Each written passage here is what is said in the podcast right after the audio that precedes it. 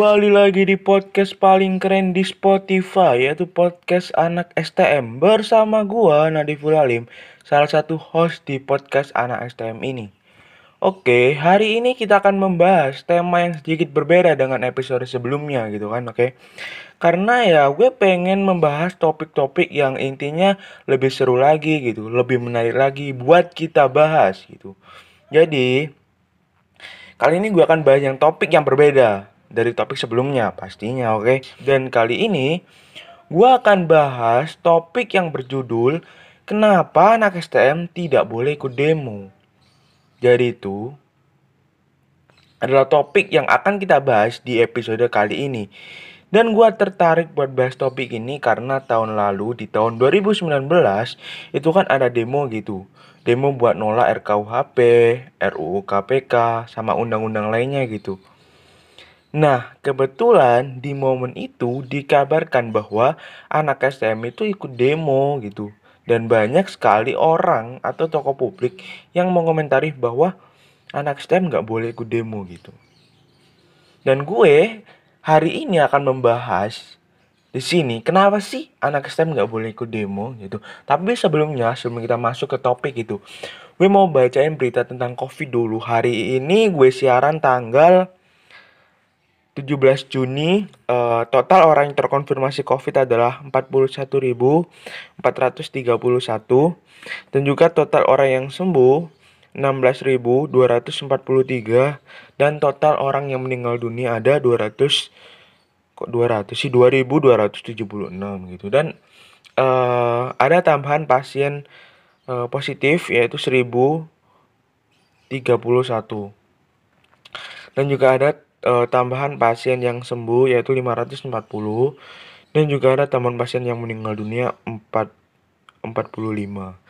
Jadi ya semoga aja pandemi ini cepat berakhir dan kita bisa beraktivitas seperti biasa gitu kan. Gue udah rindu banget sama sekolah men sama uh, dulu waktu sebelum corona gitu gue pasti rindu banget gitu.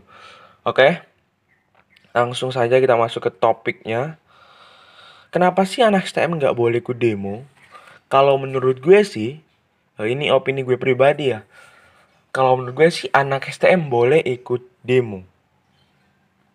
Kalau yang pertama, anak STM tahu dan paham substansi secara detail gitu. Jadi lo harus tahu nih apa sih uh, yang lo suarakan. Lo harus tahu gitu apa uh, topik yang uh, dibahas di dalam demo itu substansinya gitu. Itu penting banget gitu karena ketika lo nggak tahu tentang substansinya dan lo ikut demo ngapain gitu? Ngapain kan? Lo nggak tahu lo di sana ngapain gitu. Kalau tujuan tujuannya demo kan buat menyuarakan aspirasi gitu kan. Nah jadi ketika lo nggak tahu nggak tahu apa yang lo ingin lo suarakan ya percuma gitu. Itu yang kedua gitu faham dan tahu tentang UU Undang-Undang Demokrasi. Jadi ini penting banget. Yang kedua juga lo harus paham undang-undang tentang demo demo demonstrasi itu. Ada beberapa undang-undang yang gue kutip, undang-undang tentang demonstrasi. Oke. Yang pertama ada Undang-Undang Nomor 9 Tahun 1998. Undang-undang ini um, tentang kemerdekaan menyampaikan pendapat di muka umum. Jadi lo harus tahu gitu. Di sini juga ada beberapa poin, beberapa pasal yang mengatur tentang demonstrasi itu. Jadi lo harus tahu men aturannya demonstrasi sebelum lo ikut demo gitu. Dan sini banyak juga gitu aturan tentang uh, demo yang dilarang, terus juga waktunya, terus juga bentuk penyampaiannya gitu, terus juga tempatnya itu banyak banget. Dan gue mungkin akan bacain sedikit aja gitu hal-hal yang penting di dalam pasal ini gitu. Seperti uh, undang-undang ya langsung aja undang-undang nomor 9 tahun 1998 pasal 9 ayat 2.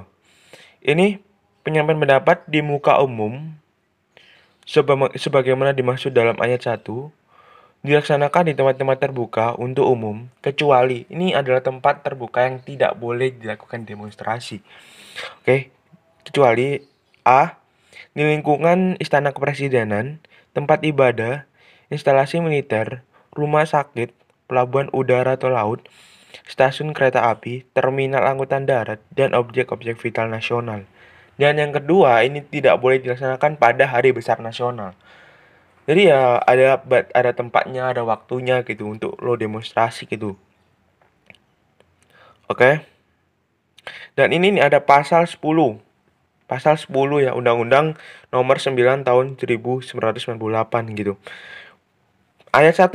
Penyampaian pendapat di muka umum sebagaimana dimaksud dalam pasal 9 wajib diberitahukan secara tertulis kepada Polri.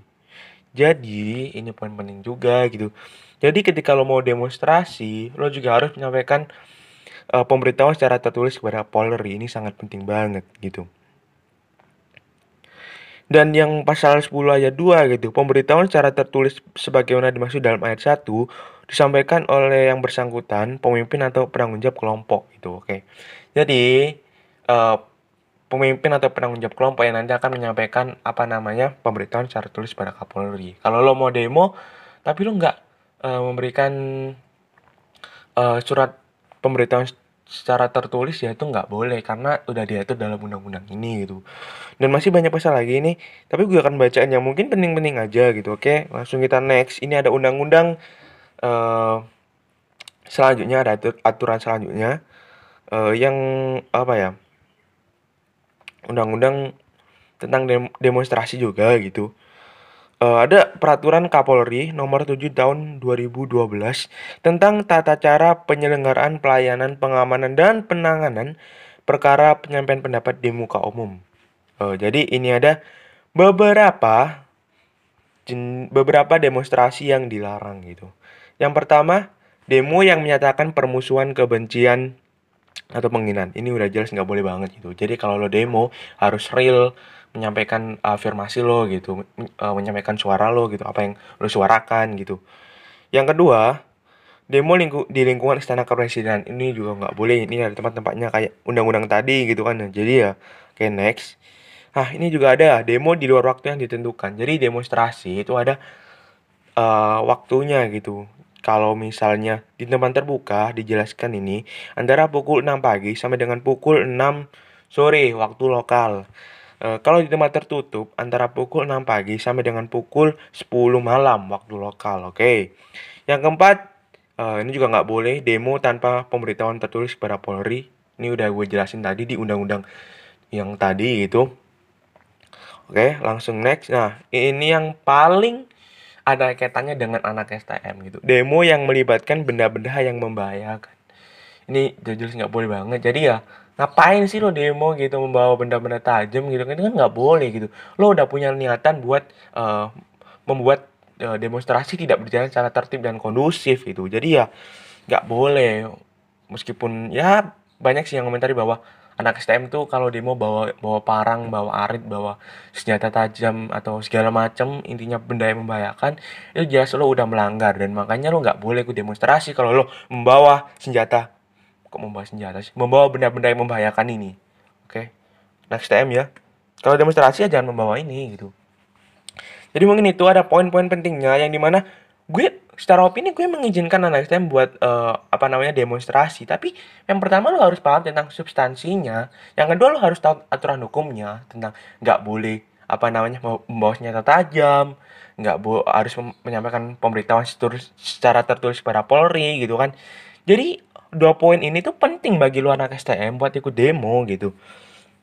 Dan menurut gue sih anak STM ikut demo itu mungkin isunya lagi panas dan dan viral di Indonesia gitu coba kita ambil contoh demo tolak omnibus law cilaka ya sama demo tolak undang-undang minerba gitu itu kan anak STM kan jarang kelihatan gitu kan nggak kelihatan eh, nggak uh, kelihatan secara ya lebih kelihatan pas uh, tolak RKUHP karena mungkin isunya viral banget dan trending banget gitu. Jadi ya mungkin bisa dikatakan bahwa rata-rata anak STM itu ikut-ikutan buat demonstrasi gitu. Tidak real mereka ingin menyampaikan uh, pendapatnya, tidak real mereka ingin mensuarakan apa yang mereka suarakan gitu kan. Jadi ya ini adalah sebuah contoh yang mungkin bisa aja diketahui gitu kan. Dan pesan gua kalau teman-teman belum paham betul tentang substansi, jangan ikut demo lah lakuin kewajiban kalian aja kan kayak belajar dan uh, mungkin juga kan harus memahami gitu tentang substansinya gitu.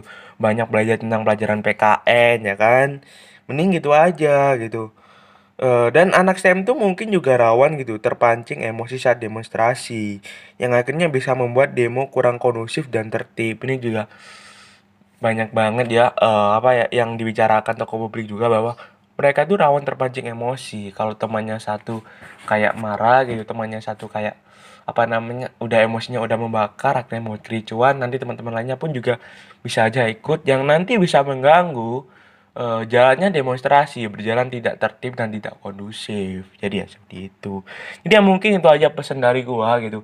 Jadi kalau lo belum paham tentang substansinya ya jangan ikut men. Belajar aja belajar mata pelajaran PKN dulu bro. Oke. okay. belajar tentang substansinya itu dan ya mungkin itu aja buat podcast hari ini. Dan gue juga pengen nyampein juga gitu buat teman-teman untuk semuanya. Nah, ini sedikit melenceng dikit gitu kita bahas tentang corona lagi. Tetap jaga kesehatan walaupun udah new normal gitu. Uh, meskipun udah PSBB-nya udah nggak ada tapi ingat virusnya masih ada. Intinya kalian tetap jaga kesehatan selalu ikutin protokol pemerintah gitu kan jaga jarak pakai masker cuci tangan dan sebagainya gitu. Dan tetap jaga kesehatan dan kalau bisa sih di rumah aja gitu. Tetap pakai hashtag di rumah aja. Dan mungkin itu jangan lupa follow juga akun Spotify gua anak STM dan juga akun Anchor. Dan juga follow juga akun Instagram nadifulali underscore. Uh, kalau misalnya pengen di follow back ya tinggal DM follow back aja gitu. Nggak apa-apa tapi kalau misalnya gue udah kenal itu pasti gue follow back. Gue uh, misalnya udah kenal sama anaknya gue pasti follow back gitu. Dan mungkin terima kasih. Ini kayak bingungnya gue bingung udah tiga episode belum dapet tagline gitu. Mungkin gini ya tagline-nya kayak kemarin tuh anak STM STM buka sekolah bukan sekolah tawuran menengah. Gitu nggak sih? Ya oke. Okay. oke okay. buat tagline ya oke okay, oke. Okay. terima kasih uh, yang dengerin podcast anak STM ini. Dan gue Nadif Alim sampai ketemu di episode berikutnya. Anak STM STM bukan sekolah tawuran menengah. Bye bye